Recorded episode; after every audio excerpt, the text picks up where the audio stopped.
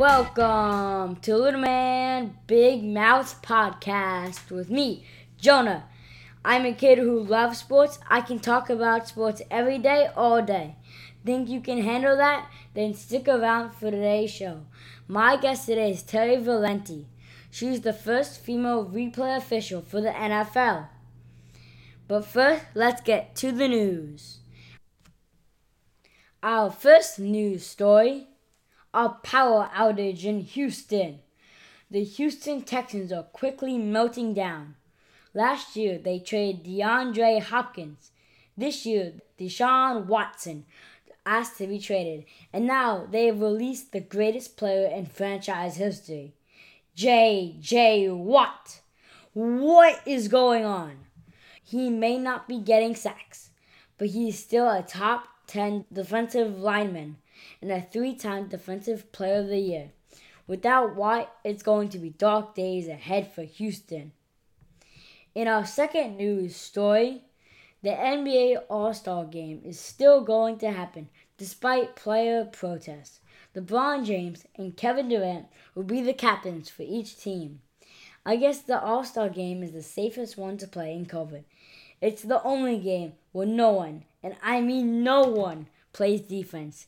Standing six feet away is already part of the plan. Back to the NFL, the Colts went and got themselves a new QB for the bargain basement price of a third round pick this year and a second round pick next year. The Colts got Carson Wentz from the Eagles. Reunited with his former coach, Carson Wentz has a chance to get back on track if that happens, the Eagles will look back at this as the worst trade in franchise history. Strange news alert! An Alaska woman had the scare of a lifetime when using an outhouse in the back country. Shannon Stevens told reporters, I got out there and sat down on the toilet, and immediately something bit my butt right as I sat down. Her brother heard Shannon scream and came running. Seeing bite marks on her rump, they at first thought she had been bitten by a squirrel or a mink or something small. But when they lifted the toilet seat, they found themselves face to face with a bear looking right back up through the hole. I guess this changes what it means to be bare naked. And that does it for our news. Our next segment is unscripted. Some shows um, have a mystery crate or a fancy producer to give them content. Me, I have a lucky Patriots hat.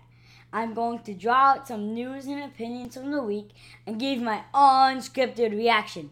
These are not just hot takes, they are in fuego! Our first question is NCAA football will turn to video game form. Which is going to be better, Madden or NCAA? I think Madden because who knows what is going to be in the NCAA football video game. So it might be surprising, but I'm going to go with the old fashioned Madden. Number two, will you watch spring football? I will not. There's a time for football in the fall and time for March Madness college basketball in the spring. And that is now. No more football should be played right now. That is a fact, not an opinion. And now, the last question. Pitchers and catchers reported to spring training. Does anybody care? No, nobody cares about this. March Madness is almost here. Spring football is now coming up back. And we got the NBA and All Star game coming up. Nobody will care about the MLB. And that does it, folks, for my unscripted segment. Now it's time for Aloha Aloha. Hellos and goodbyes. We start off with a rare double aloha. Aloha Carson Wentz. You outlasted Doug Pederson, but still didn't make it on the Eagles. Aloha Carson Wentz. Welcome to the Colts. Say hi to Andrew Luck for me. Aloha JJ Watt. Captain America is no longer a Texan. And a two way Aloha special. Jared Goff and Matthew Stafford exchange alohas on the way to each other's teams. Only one now has a shot at the Super Bowl. Hint, it's not the one playing on the Lions. One of only four teams to never make the big game. And finally, aloha to Kentucky and Michigan State, making the NCAA, tw- NCAA tournament. Unless the world turns upside down, these two won't be dancing this year and it might be Aloha to Duke soon too. Alright, that brings an end to Aloha Aloha. Next up, Heroes and Zeros with my twin brother, Gabriel. Thank you, Jonah. This is Heroes and Zeros, where we look at the best and the worst of the sports world. Our zero of the week is Urban Meyer, coach of the Jacksonville Jaguars. He is our zero of the week for his irresponsible hiring of Chris Doyle as the strength and conditioning coach for the Jaguars. Doyle was fired last summer from that same job at Iowa after many current and former players accused him of racist and abusive behavior. The Fritz Pollard Alliance which works to address racism in sports, called out Meyer for having hired Doyle. Meyer tried to defend the hiring, but the pressure was too much. Doyle resigned from the Jags only days after being hired. Urban Meyer is not only our zero of the week, I am sure that this hiring did not make a good first impression for the new head coach. Now, on to the happier side and our hero of the week.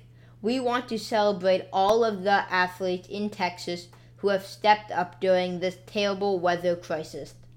John Wall from the Houston Rockets, members of the Texan, Texans football team, and others who have made significant donations of their time and resources to help the millions impacted by these storms. They have spent time packing meals and bringing hope at a time of darkness. Congrats to all the sports heroes in Texas, showing that athletes can change the world on and off the field. Now back to you, Jonah. My guest today is Terri Valenti, the first female replay referee in the NFL. Hi, Terri. How are you doing today? Hi, Jonah. I'm doing really well. How good. are you doing? Very good. So, my first question would be What inspired you to become a referee? Wow, that goes back 22 years when I started refereeing in my local community for the youth football leagues. Wow. So, looked like they were advertising and needing some uh, help and I had boys playing football, little boys playing football. So I said, well, maybe I can volunteer and help. So basically, I just signed up and uh, got started 22 years ago with youth football. Had no oh. idea what I was involved in. For my listeners out there, can you please tell them what do you do as a replay official? Okay. Well, in the NFL, the replay official has been in an evolving role that began back in, oh gosh, 20 years ago as well, when they experimented with replay. Over the years, it's evolved to putting people in the replay officials position that have football experience on the field. So mm-hmm. I've been on the field refereeing, oh. but then go up in the feet, up in the booth to actually help facilitate all that's necessary for a replay to happen oh. as well as our crew. So, how did you become a replay referee? Well, like I said, um, one one of the um, requirements is really knowing football. So I had been working on field football for a lot of years, and um, got hired by the NFL to work locally in my uh, pro team, which would be San Francisco, because I'm here on the uh, West Coast. Oh. And was uh, tasked with being the alternate clock operator first. And then after a number of years, I got asked to be moved over to the replay booth to be what they called a communicator. And then I eventually worked up to replay assistant and then replay official. Oh. So all so in like of, so lots of steps. Lots of steps, yeah. So, yeah, they don't just pluck us off the street and put us up there. Hmm. so what takes place during a replay review and what is the process? Well, the process is evolving, but it is a way that um, when the game is stopped to review a play, either by the coach, one of the coaches says, I want to look at that again, or have somebody look at that play again, see if it was um, uh, correctly uh, officiated or if there's something we can fix. Um, or I see something at certain parts of the game, I'm the one who would stop the game to look at something. And uh, what we do is we try to get it right. We try to evaluate what happened using video, the best video we can get. Oh. And if, if it's something that is clear and obvious, something we can see on the screen and we can fix it, we, we do that. So you made history in 2017 as the first female replay official. What did that day feel like? It was amazing. It was spectacular when I got called and hired, and um, just seemed to be surreal because, uh, as I mentioned earlier to you when we before we started, I I um, didn't know what I was getting into 22 years ago. I had no idea it could lead to an NFL position, and uh, I was very excited. What is the most important game you've been in the booth for, and what game are you dreaming about being at in the future? Well, those are good questions. I've been at two really exciting games that come to mind. One is when I was a communicator, I worked in the uh, booth for the Super Bowl 50. Oh, that was very exciting. That was really cool. As a replay official, I worked a divisional championship game, and that, that was very exciting. It was fun to be able to help my crew on certain plays and and be there for that. That's amazing. It's really fun to get a game, but it doesn't always have to be a playoff game that's exciting. Some of the best games are just regular season where two competing teams are equally matched and it's a really fun game. But um, to be honest, I have recently retired. Just oh. this past week, I retired from officiating. And so I won't be working anymore, replay official jobs for the NFL. Wow. So you're going to be sharing my big news. yes. So I've been wondering this question a long time. Is it harder to be a ref on the field or in the booth? Wow. At the NFL level, I wasn't on the field, so I really can't compare it at the professional level. Mm. But what I'm told by officials who have been on the field and in the replay booth at the NFL, the replay official's job is very, very hard because we're watching everything, not just one person's area of responsibility. We're watching all seven officials' area of responsibility and trying to make sure the clock is right and the calls are right. So there's a lot of uh, balls in the air, but we do have technology to assist us. So that's great. I always wonder this do the referees have like earpieces to know if there's a penalty or not, or do, do they just go with their gut? Oh, they have to go with their gut. They use their experience and judgment to make a call on the field. Wow. So they so that you really have to trust them to be very precise and not biased. Absolutely. And you know, I I always kind of said when I was on the field, I'm not smart enough to figure out how that call will be advantageous to one or the other. I'm so quickly watching the action and see offense and defense, and I call what I see. Oh, so have you ever made a call in the replay booth that you later wondered if it was the right one? Oh, yes. You always wonder uh, a lot of times. And in the replay booth in particular, by the very nature of the fact that the call is going to be close one way or the other. Yeah. they all come back to say, "Oh, did I get it right? Was I, um, you know, Yeah. it, it it's tough."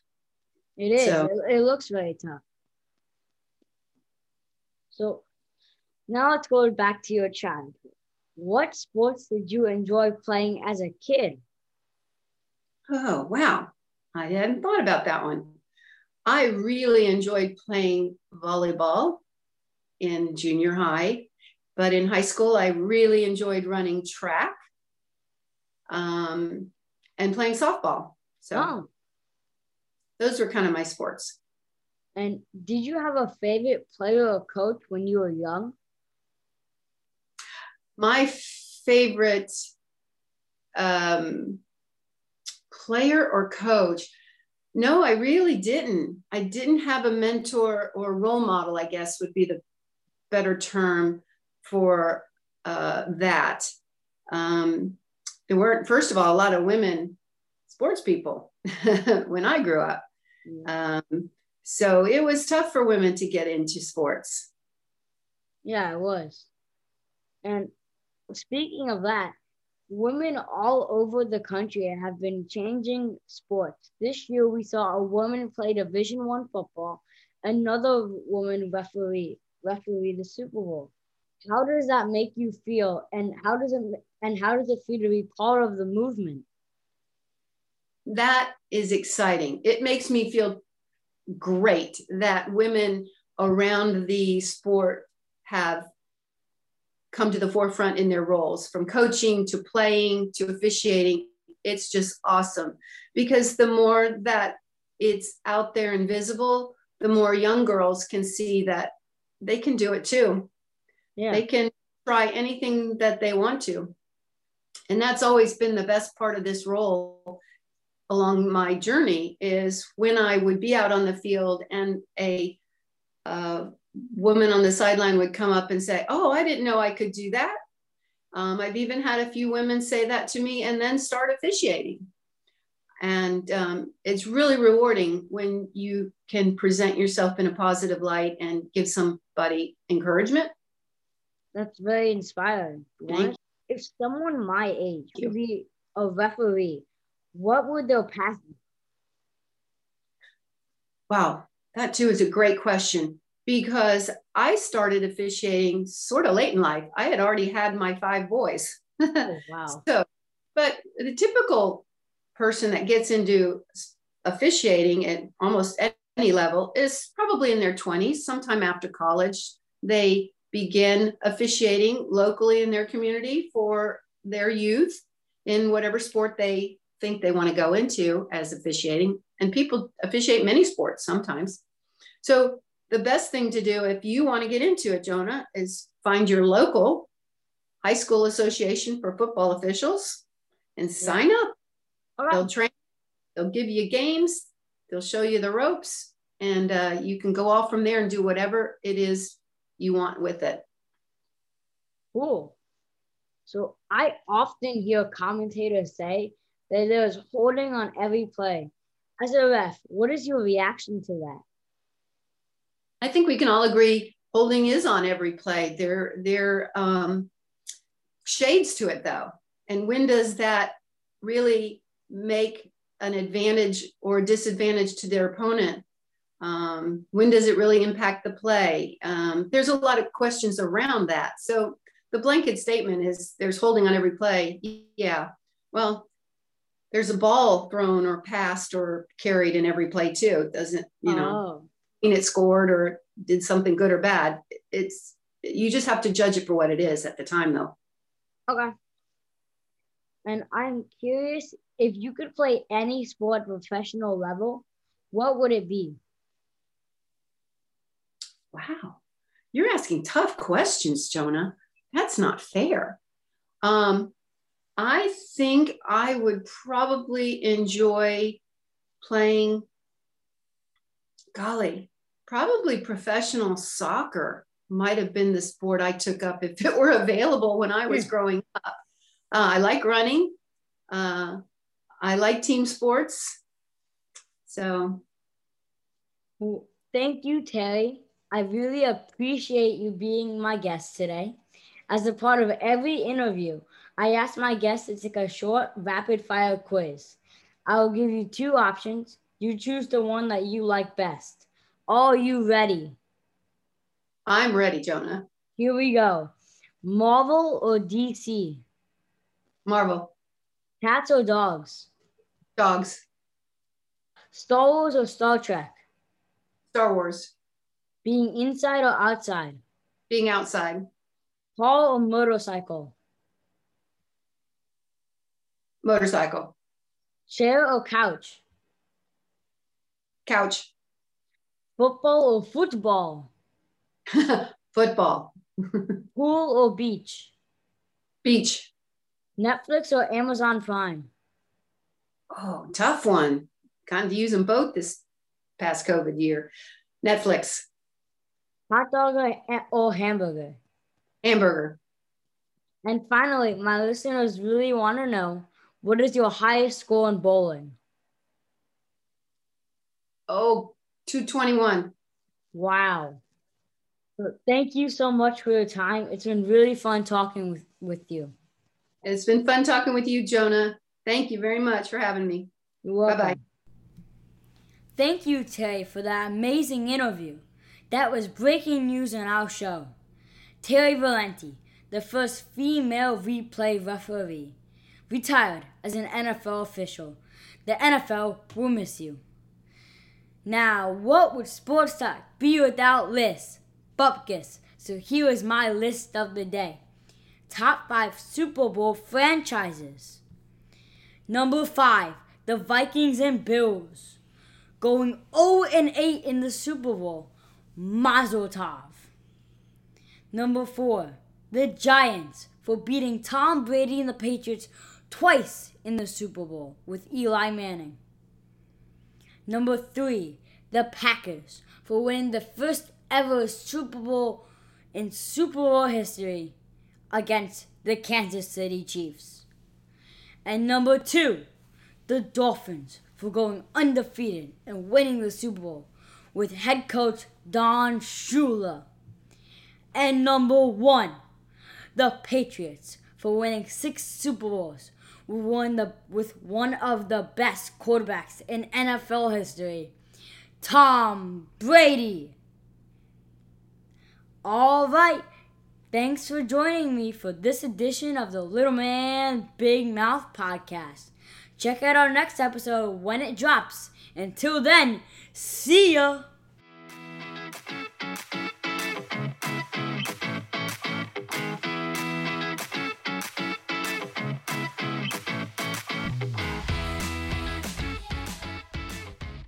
Follow us on Instagram at Little Man Big Mouth Show.